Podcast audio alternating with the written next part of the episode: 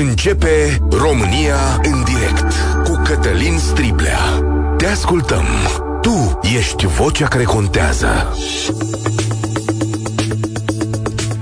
Bun găsit, bine ați venit la cea mai importantă dezbatere din România. Astăzi un subiect de care societatea se ferește și uneori se ferește în asemenea măsură încât uh, alungă copiii din clasele școlii. Este vorba de copii cu nevoi educaționale speciale, cum se cheamă în mod oficial în documentele statului român. Copiii care au tulburări de autism, știu eu, ADHD, Asperger și așa mai departe, sunt sumedenie de situații, documentele oficiale spun că în România sunt peste 500.000 de persoane care au autism, dintre ei ar fi 100.000 de copii da, luați statisticile astea așa cum pot fi ele făcute în România. Mai e o statistică, una care spune că din 51 de copii, unul se naște cu o tulburare de tipul autismului. Acum, la școală ar fi integrați peste 50 de mii, spunea la un moment dat fostul ministru Câmpeanu, cam 55 de mii. Asta înseamnă că rămâne o sumă destul de mare care e în afara școlii. Dar ce înseamnă integrarea asta, de fapt, la școală? Um, am prieteni care au copil în situația asta, îi știu, știu ce fac de 20 de ani încoace, știu că le este greu. Dar trebuie să stăm de vorbă toate părțile implicate de la părinți, colegi, profesori astăzi, ca să vedem cum poate să fie mai bine. Invitatul meu astăzi este Mihai Stescu. Salutare, bine ați venit! Salut, uh, Cătălin! Mulțumesc pentru invitație, bine v-am găsit! Autor al proiectului Faces of Autism, pe care îl găsiți cu ușurință pe internet, în care prezintă poveștile acestor oameni, dar mai mult decât atât, tatălui David. David, care urmează să facă 18 ani și care a fost diagnosticat cu autism înalt funcțional. Acum probabil. 16 ani. Ce înseamnă autism înalt funcțional? Este o poziție în spectru autism care definește indivizii care sunt funcționali, care pot vorbi, care pot uh, să se descurce într-o măsură mai mult sau mai puțin limitată în societate. Adică nu era cufundat în mediul lui cu totul, putea să lua legătura cu el sau... La doi ani David nu răspundea la nume, Cătălin. Deci dacă strigam, nu întorcea capul. Uh, nu vorbea deloc și îi lipseau o mare parte din uh, cunoștințele de autoservire. Da? Deci asta înseamnă că încă făceam Pampers și așa mai departe. Mm, lucrurile au avansat însă către mai bine, datorită terapiei pe care a făcut-o, și la 5 ani a început să vorbească. La 6 ani și ceva a mers la clasa 0, acum are aproape 18 ani, vorbește și limba engleză, studiază în limba engleză, este îndrăgostit de fotografie și de geografie și de aici, iată, a pornit și proiectul nostru Face of Autism. Când v-a spus mama și tată? Destul de târziu, la șase ani și ceva. Adică, la început, ne-a denumit într-un fel anume, dar nu ne-a spus mamă și tată. Uh, soției mele, lui Michi, spunea Abi, iar mie, probabil, baba sau ceva de genul ăsta însă destul de târziu și uh, aproape nici nu ne-am dat seama. Noi știam că ni se adresează într-un anume fel, însă abia după multă terapie, a venit într-o dimineață, eu mă trezisem mai devreme cu Michi și uh, beam cafeaua în uh, bucătărie, iar el a intrat așa timid, era foarte slab la vremea respectivă și s-a dus către Michi și a spus mama. Um, da, ăla a fost momentul când a realizat, de fapt, că sunteți a, părinții lui, când și-a clarificat legăturile în, dintre voi? În mod sigur era o, o legătură de atașament între noi, însă părerea mea este că acela a fost momentul în care creierul lui a făcut legătura între nevoia de afecțiune și în nevoia de a exprima într-un cuvânt și a asociat cu cuvântul pe care îl învățase la terapie. Cum a fost cu copilul vostru prima dată în școli, în grădinițe, de fapt, de acolo începând? O, povestea noastră este destul de interesantă. Uh, am încercat la grădinița de stat și în două zile am plecat de acolo. Era momentul în care știam că se întâmplă ceva cu el. Nu aveam încă un diagnostic uh, oficial, uh, dar uh, la grădinița particulară, acolo unde am mers, uh, deși David era un puști super liniștit la vremea respectivă, după ceva timp, uh, cei care conduceau grădinița respectivă și care ne erau prieteni, uh, ne-au chemat la o discuție amicală și ne-au spus că nu-l mai pot primi pe David. De ce? Nu pentru că ar deranja acolo, ci pentru că ei considerau că noi nu facem suficient pentru David. Și asta a fost pentru noi un moment de, de click, care ne-am dat seama că trebuie să găsim mai multe soluții, să-l ajutăm să pătrundă în lumea noastră.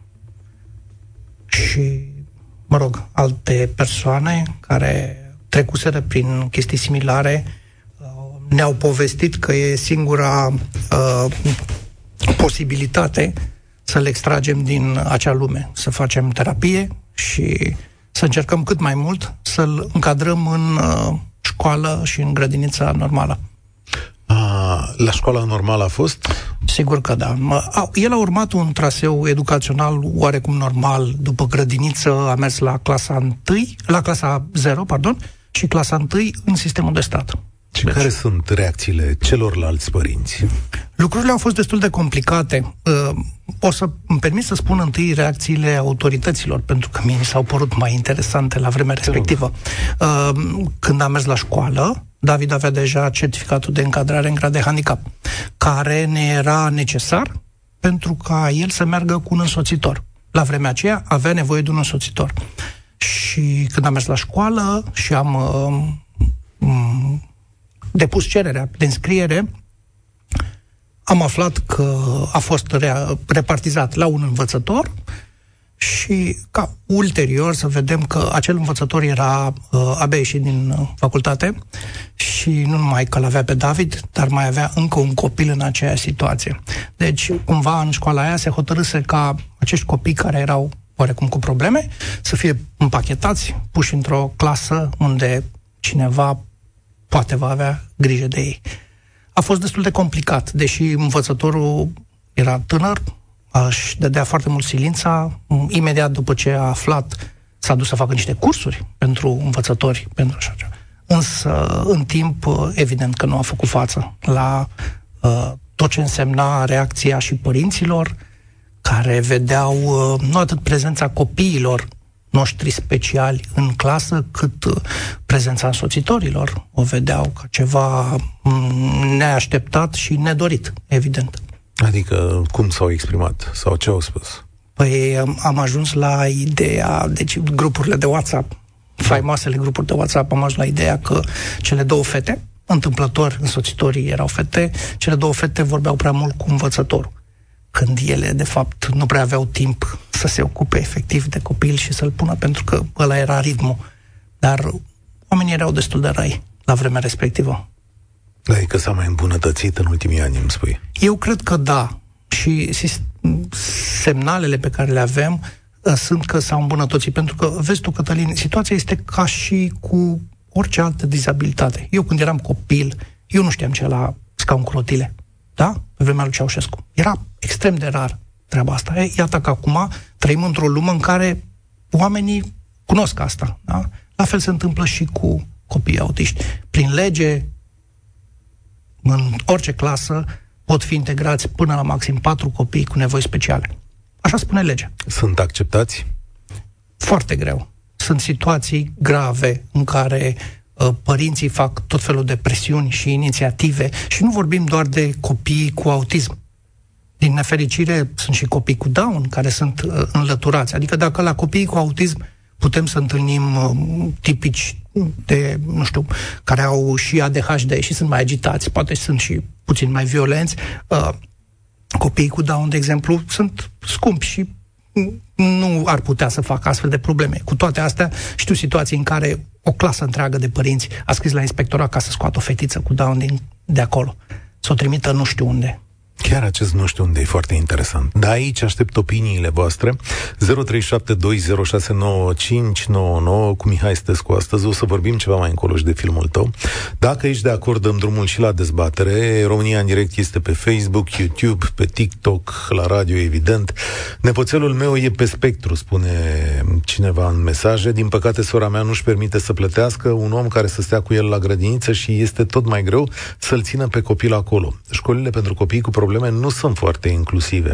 Pentru a primi ajutor de la stat, el ar trebui să primească certificat de handicap, ceea ce nu e de dorit, iar face rău pe termen lung. Din fericire, nepoțelul răspunde la terapie și are progrese reale. Acum nu sunt în total de acord cu ce spune doamna respectivă. Da, și David al nostru are certificat și la anul face 18 ani și de atunci probabil că nu va mai avea. Însă certificatul acesta ne-a permis pe de o parte să avem însoțitor la școală și pe de o altă parte să primim niște bani, mai mult sau mai puțin, dar care au participat într-un fel la efortul nostru. Dacă ai certificat, ți se dă însoțitor? Ți se dă dreptul la însoțitor. Deci dacă ai certificat... Care ai... ai plătit? Ă, care este plătit fie ca, prin asistența socială și el primește un salariu sau banii aceia se întorc către tine. Uh, mulțumesc pentru răbdare celor care se află pe fir. 0372069599. Uh, Claudia, știu că ești acolo, dar începem cu Sorin. Salutare! Salutare, Cătălin, și invitatului tău. Uh, eu vreau să, foarte scurt, să-mi spun părerea. Sunt tatăl unui copil care, din păcate, nu mai este cu nevoi speciale, a avut uh, distrofie musculară Dușen. Uh, din start a avut o speranță de viață foarte scurtă, dată de medici din România, dar uh, am reușit totuși să îl ajutăm să supraviețuiască până când a împlinit 19 ani. Uh, diagnosticarea în anii 90, vreau să vă spun că am încercat tot posibilul și în țară și în străinătate să încerc o, o, o modalitate de a vindeca, ceea ce era imposibil, dar știți că părinții fac imposibilul. Uneori se poate, uneori nu. La mine nu a fost cazul. Dar vreau să vă spun că în momentul în care a ajuns de vârstă școlară, încă se mai ținea pe picioare, nu avea nevoie de scaun cu rotile. M-a intervenit după un an de zile când era în clasa a doua. Și în orașul în care trăiesc a fost înființat un centru de recuperare, iar apoi a fost rebotezat și de incluziune socială, după modelul norvegian, Casa Primavera. Aici copilul meu a găsit sprijin și a reușit să meargă până în clasa 4 când nu a mai fost fizic, nu mai putea să stea nici măcar în scaunul cu rotile. Cu toate acestea, copilul meu uh, niciun moment nu s-a simțit marginalizat. Mm, copiii sunt răi. Mai ieșeam afară cu căruciorul cu rotile, îl lăsam cu prietenii lui și unii îl făceau handicapat. Iar Vlad le răspundea, eu nu sunt handicapat, eu sunt numai bolnav. Deci asta din modul în care el se percepea vis-a-vis de, de ceilalți copii. Uh, dacă, Am, dacă Sorin, boala nu ar fi, s-ar fi agravat așa de repede, ar fi ajuns, cred eu, să fie inclus într-o clasă normală. Că el, din punct de vedere psihic, era foarte bine dezvoltat, învăța foarte bine, uh, asimila cunoștințele fantastic, dar fizic trebuia o școală în care să aibă accesul cu Uh, uh, din România. sau rotile, să fie în permanent însoțit. Sorin. Ceea ce Sorin. în cazul lui a fost greu. Dar au fost alte cazuri, alți copii cu nevoi speciale care s-au integrat. Știu chiar un băiat care a fost coleg de clasă cu băiatul meu și a terminat facultatea, acum este psiholog. Sorin, dar tu din uh. România ne suni? Da, din România vă sun. Ok, ok, asta am vrut să, să înțeleg, pentru că ai spus și lucruri bune și lucruri rele și, uh, na, mă gândeam că dacă sunt și lucruri bune... Norocul, știți care a fost norocul nostru? Acest centru de recuperare, după modelul norvegian, au venit o echipă de voluntari norvegieni care de la fundație până la ultimul uh, element de mobilier l-au adus din Norvegia. Unde, e, unde e asta, în ce localitate? La Reșița. La Reșița, ok. Da, îl, îl găsiți, cred că și pe Facebook. Centru Primăvara, așa s-a numit. Acum nu știu exact cum, uh-huh. care mai e titulatura, pentru că după ce a decedat copilul meu... Dacă ar, dacă ar fi, da. dacă ar fi, să le lași o idee, după experiența ta cumplită, uh, tuturor oamenilor care ne ascultă, care ar fi ideea aceea? Ideea ar fi următoarea. Să își privească copilul ca pe un copil absolut normal. Face foarte mult pentru psihicul lui. Și vreau să vă spun că în așa fel, probabil na, viața ne-a obligat. A, avea un anturaj, el nemai putând ieși din casă, vă spun că uh, sâmbătă, când vreau și noi să ne odihnim, lăsam ușa deschisă uh, în apartament ca să poată să vină prietenii lui. Deci ei veneau, nici nu, nu, nu, nu ne băgau pe noi în seamă. Era așa un fel de, de lume a lor în camera unde era aflat. Deci, și prietenii lui îl considerau un copil normal. Deci asta este, vă spun, o idee care ar trebui să o aibă fiecare părinte care are copii cu asemenea nevoi speciale. Îți mulțumesc tare mult că ai sunat, îți mulțumesc tare mult că ți-ai luat inima în dinți, uh, curaj pe mai departe. Um, Ramona, sună din Spa, sună, scrie din Spania. Vă ascult dintr-un sat dintre Madrid și Toledo. Muncesc la cantina școlară din sat, aici în sat și subliniez că e sat. Chiar acum avem la cantină un băiețel de 3 ani cu autism și o fetiță de 3 ani cu sindrom Down.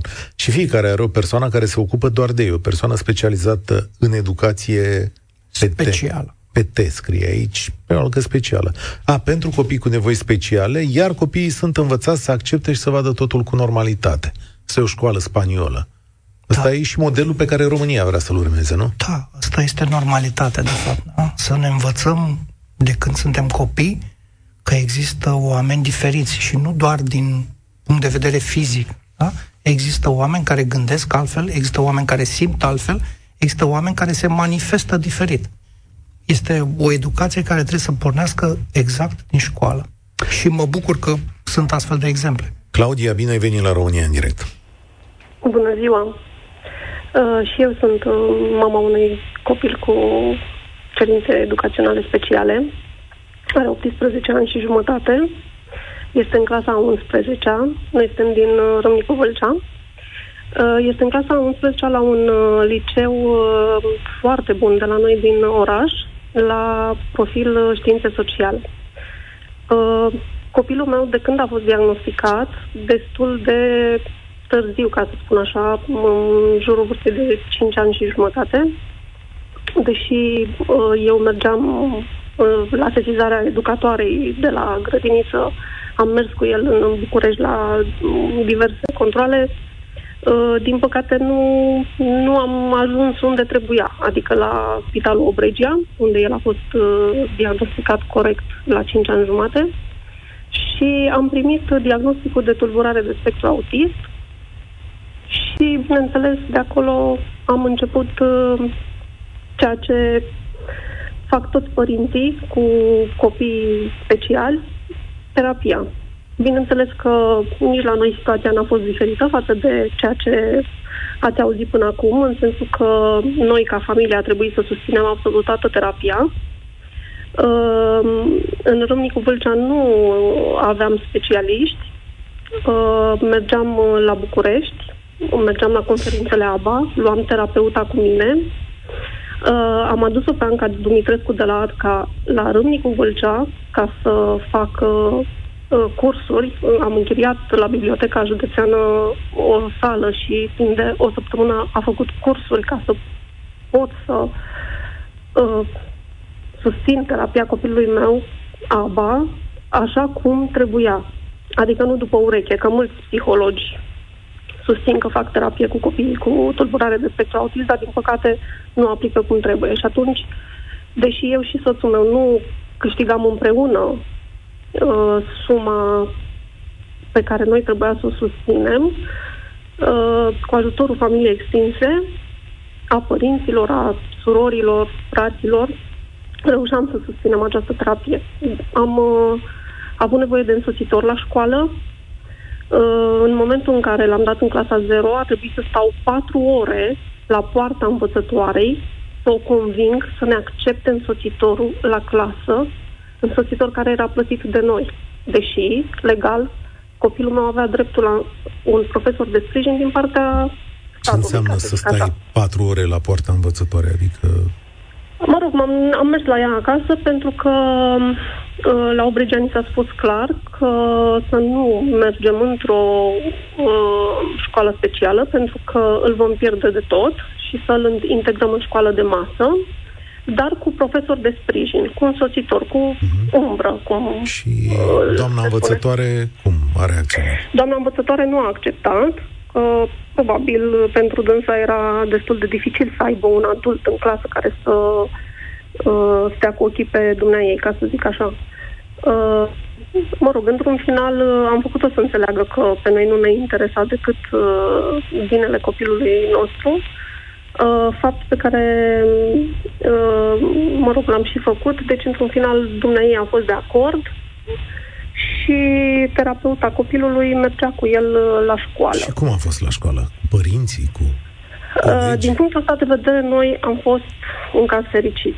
Cred că nu va ajunge o viață de om ca să le mulțumesc părinților și din uh, uh, perioada clasele 0-8 și și acum, la liceu, am avut parte de uh, niște părinți super înțelegători, dar uh, vreau să vă spun că într-un final am ajuns să-l mut totuși de la acea învățătoare, pentru că nu era ceea ce îi trebuia copilului meu și terapeuta am tot spunea lucrul acesta, iar eu uh, abia după un an jumate am înțeles și așadar l-am mutat în clasa a doua și exact cum spunea și tatăl lui David, că învățătoarea nu știa, deci învățătoarea unde l-am mutat uh, în clasa a doua nu a știut uh, și mi-a spus, femeia era tânără, era mai tânără decât mine și decât tatăl lui Alex.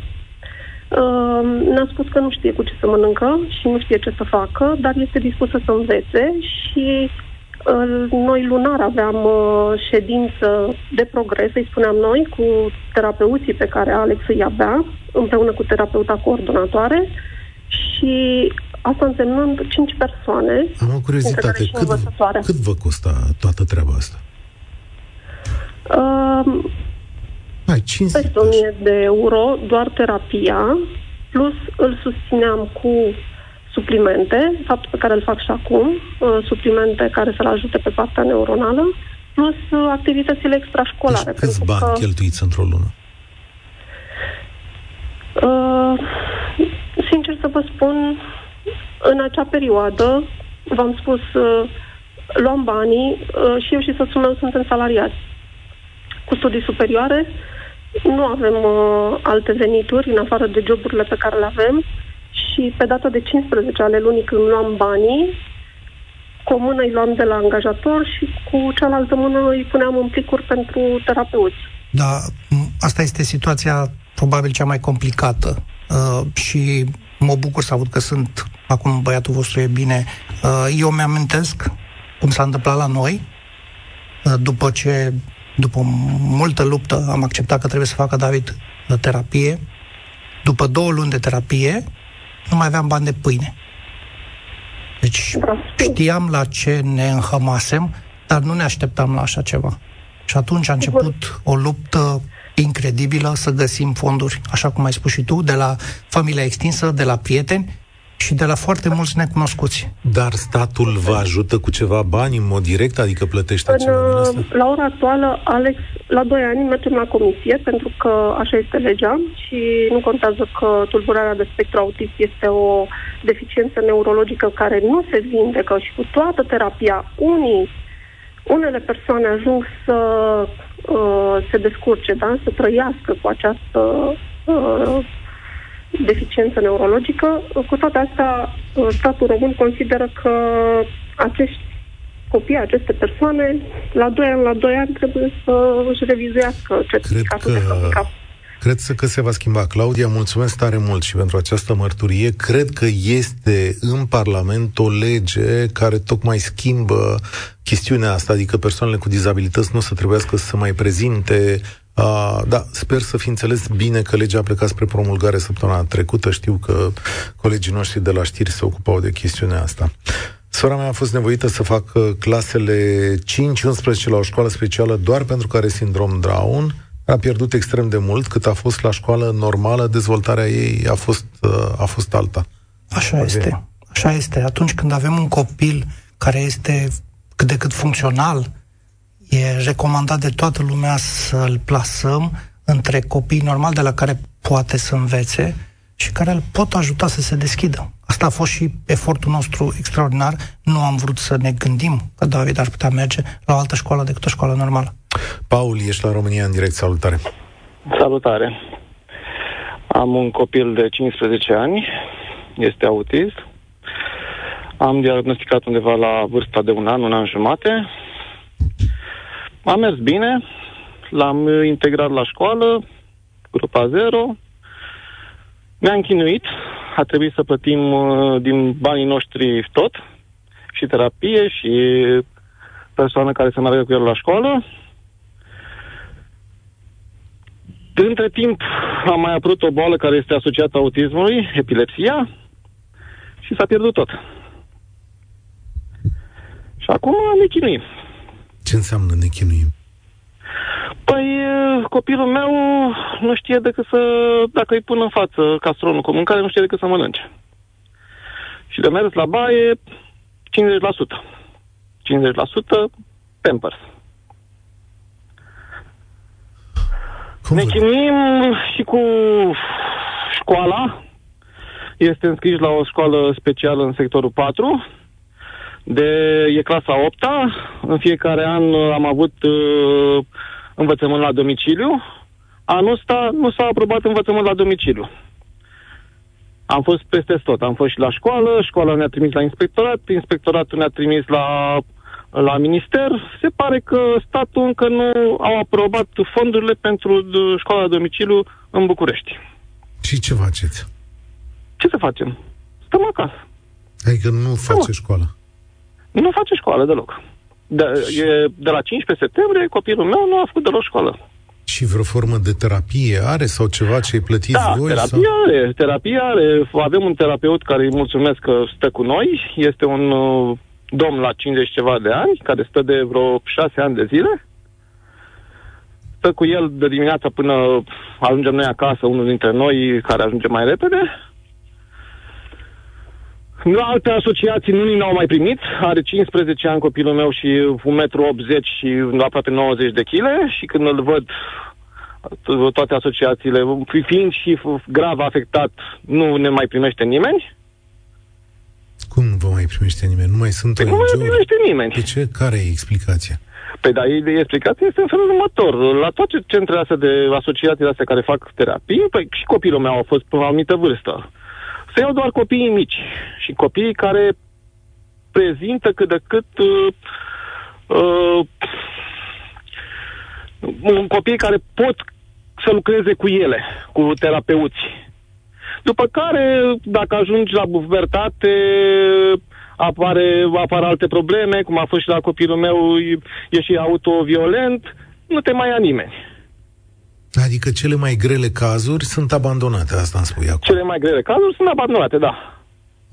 Uh, ca să ne susținem financiar, trebuie să ne înțelegem. Ne, mă întâlnesc cu alți părinți care au aceeași probleme ca și noi, deși avem asociația noastră, noi nu putem să scoatem bani din asociația noastră ca să ne plătim terapeutul. Care ar fi cel mai simplu Noi, mod? noi, noi, eu, eu fac act de donație către un alt părinte, părintele respectiv face un act de donație ca să ne scoatem din asociație bani ca să ne plătim terapeuții pentru cauze grave. Care ar fi cel mai simplu mod în care noi, ca societate, v-am putea ajuta pe voi, Paul? Păi, în primul rând, să avem acces la educație. Vă repet, v-am dat, nu știu dacă ați citit, v-am dat și acum vreo două zile un mesaj pe WhatsApp. Copiii din sectorul 4 care sunt înscriși la școli speciale, datorită faptului că a venit un aflux foarte mare și o să vină un aflux din ce în ce... Copiii uh, între, uh, de la clasa până în clasa 4 se pot integra uh, în, în școala de masă. Pe urmă, de la clasa 5 deja apar mai multe probleme, copiii ajung la pubertate, uh, disconfortul părinților e, uh, uh, de la clasă sunt, e mai mare, uh, să te duci cu un, terap- cu un însoțitor la clasă, nu toți profesorii din, din gimnaziu acceptă însoțitor la clasă și atunci copii, mulți se transferă de la, din clasa 5 se transferă la școli speciale. Anul ăsta, ci că a venit un aflux foarte mare de copii transferați de la școlile normale la școli speciale și că acești copii în București nu fac școală în acest moment. Dar de ce e afluxul ăsta mai mare? Adică ce s-a întâmplat brusc? E o generație cu mai mulți copii care au probleme da, speciale? Da, din ce în ce mai mulți copii vin din urmă, care, copii care acum se nasc, o să, acum a spus că e un copil la 51, da?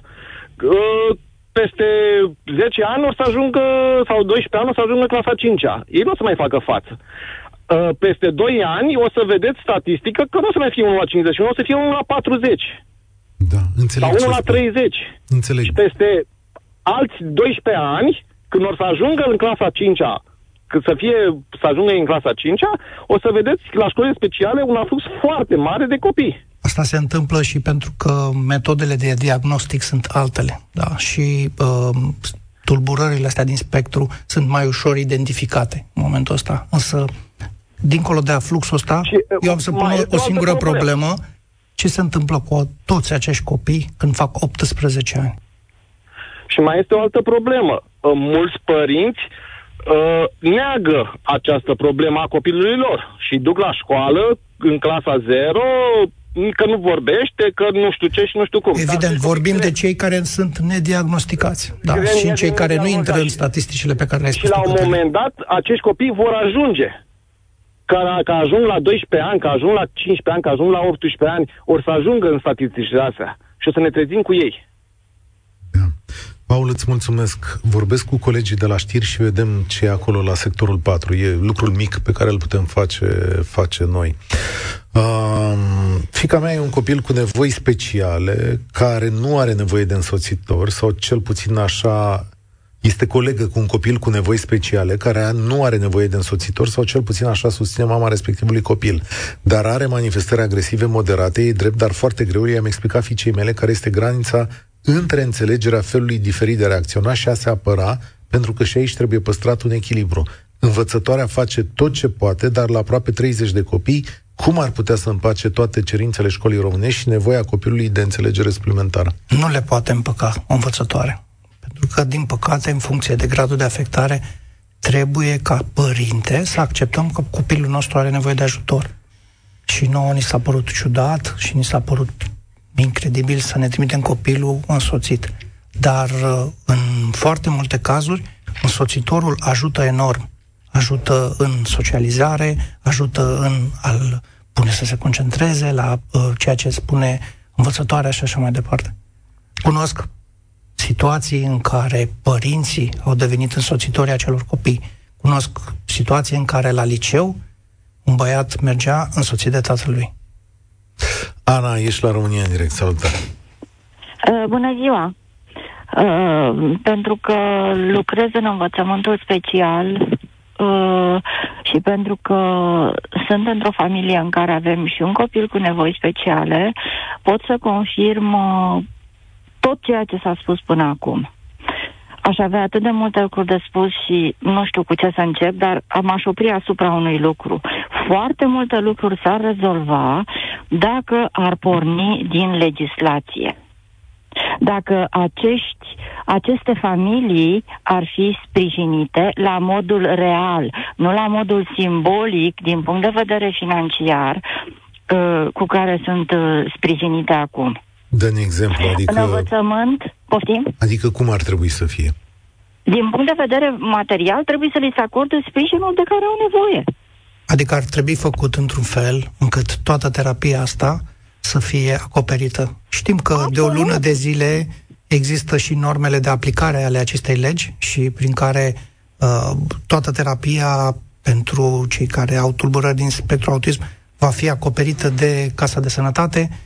Asta e o veste bună. Vestea rea este că a trecut o lună și ceva și nicio asociație mare sau mică din țara asta nu a luat încă un leu de la stat Pentru că, că nu sunt norme, nu? Zi. Ba, sunt norme, ba, dar sunt norme, normele dar astea îi, uh, le impun acestor asociații să se reautorizeze. Adică după ce ele au făcut 30 de ani, au oferit servicii de terapie pentru copii în situația în care statul nu se implica cu nimic, în momentul de față, când doresc să deconteze acești bani, trebuie să treacă de niște norme, de niște bareme, de niște proceduri care sunt, așa cum suntem obișnuiți în statul nostru, îngrozitor de lungi și complicate. Ana, am da? o rugăminte. Explică-mi și mie ce înseamnă școală specială. Uh, într-o școală specială, într-o clasă, sunt uh, este un număr redus de copii, într-adevăr. Uh, sunt poate 6-7 copii. Dar au diverse grade de handicap. Pot să fie un handicap moderat, așa cum este certificat de la comisie, pot să fie certific- certificate handicapuri grave sau severe. Înțelegeți? Și în aceste condiții noi trebuie să lucrăm uh, cu foarte puțini copii. În al doilea rând, uh, vă dau, vă, vă informez, cred că se știe acest lucru, cu astfel de copii se lucrează unul la unul în alte țări pentru progres. Și noi în cum lucrăm? Noi lucrăm, uitați, cu 6-7 ale căror nevoi uh, sunt total diferite. Ei sunt numai puși împreună în același loc. Spune-mi un lucru. Copiii pe care i-ai avut în școală, i-ai văzut, la un moment dat împlinesc vârsta plecării de la școală. Ce se întâmplă mai departe cu ei? Cu acești? Ab- absolut nimic. Statul nu are grijă de ei. Cu nimic. Acordă familiei un sprijin, acela, alocația aceea, sau cum se zice... Să primesc niște bani, acel, da. Și... Acei niște bani, dar nu ajung. Am, stai o secundă cu noi. Mihai, un copilul tău face 18 ani, ce urmează pentru el? Nu știm ce urmează. Știm doar că până acum câțiva ani, pentru adulți nu exista diagnosticul de autism și că foarte multe familii, pentru a putea beneficia în continuare de, de exemplu, de certificat de handicap, trebuia să schimbe diagnosticul în schizofrenie și așa mai departe. Și acum voi... am înțeles că se poate ca și pentru persoanele adulte să se păstreze diagnosticul de autism. Dar voi ce viitorii vedeți? E complicat de spus. Noi visăm, atunci când nu ne trezim îngroziți din coșmaruri, visăm că el o să fie independent. Da? Și uh, încercăm să-i, uh, să-l ajutăm să-și dezvolte anumite abilități. Da? Noi suntem foarte norocoși. David este îndrăgostit de fotografie. Ca urmare, există o șansă foarte mică ca el să lucreze undeva în domeniul ăsta. Poate nu să fie un fotograf uh, celebru, ci poate doar să printeze niște fotografii la un centru Xerox. Orice care să-i facă, să-l facă să fie autonom și independent. Însă, chiar și pentru David, mai este un drum foarte lung până acolo. Ara, îți mulțumesc că ne-ai sunat, pentru că Elena stă de mult pe fir. O să-i dăm voie să încheie această emisiune cu o felie de realitate din, uh, din țara asta la care refuzăm să ne uităm, să fim sinceri unii cu alții, nu? Nu e, nu e ușor de ascultat. Bine ai venit, Elena! Bună ziua!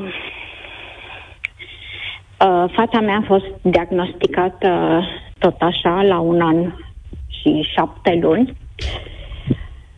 Am fost la mai mulți medici, adevărat. A fost foarte greu de acceptat uh, tulburare cu spectru autist, ceea ce pe atunci era cel puțin din partea unora, unor medici ziceau că au tetrapare, are tetrapareză, are altceva, dar nu... Mergând la mai mulți medici, mi-a confirmat diagnosticul acesta și a urmat uh, munca, munca cu ea, care în fiecare lună mergeam la medic, uh, avea tratament, făceam exerciții cu ea. Uh, bineînțeles, uh, anevoioase, mergeau toate. La doi ani, trei ani nu vorbea. Uh, a început să vorbească încearcă să scoată niște uh, cum să le spun, uh, cuvinte cu ajutorul uh, tehnologiei chiar. Am, uh, i-am făcut un CD personalizat în care o striga pe nume și lucra interactiv cu calculatorul și cu mine. Nu stătea foarte mult. Avea și o, un ADHD între timp, care era tot timpul uh, energică, tot timpul trebuia să ies cu ea la plimbare. Așa nu a mai continuat serviciu. Plus, uh, cheltuielile lunare au fost uh, exagerate. Câți ani? Dar câți ani? Da. Oh, nu există uh, ani în cazul acesta.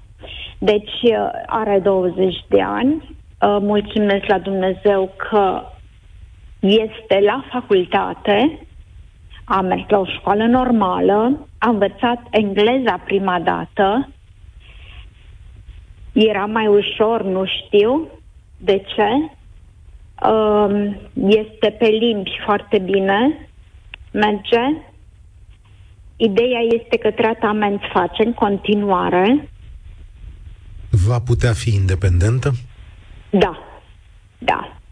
E, asta da. e o rază de speranță. Elena, mulțumesc e... că ți-am ascultat și povestea ta. E timpul concluziilor, dar sunt convins că fiecare dintre voi și le-a tras. Uh, Mihai, ai un film. Da, împreună cu soția mea am plecat de la proiectul Face of Autism, pe care îl dezvoltă David și am uh, făcut un serial documentar care începe cu un episod pilot, Drumul către ceilalți, David, în care încercăm să le spunem oamenilor că există viață după diagnostic și că acești copii unii dintre ei pot să-și transforme o dizabilitate într-un avantaj. Unde îl poate vedea lumea? Îl poate vedea el Deocamdată este bă, cu acces restricționat și e prezentat la diverse festivaluri sau în diverse ocazii, însă în curând va fi și pe streaming. Mulțumesc! Și uh, Cine are de oferit o mână de ajutor, de la prietenie până la soluții, Mihai Stescu este pe Facebook, îl găsiți ușor. Mulțumesc că ai acceptat să vii. Mulțumesc, Cătălin. Și vouă vă doresc spor la treabă. Mulțumim pentru atenție, mai ales azi. Participă și tu, România în direct, de luni până vineri, de la ora 13 și 15.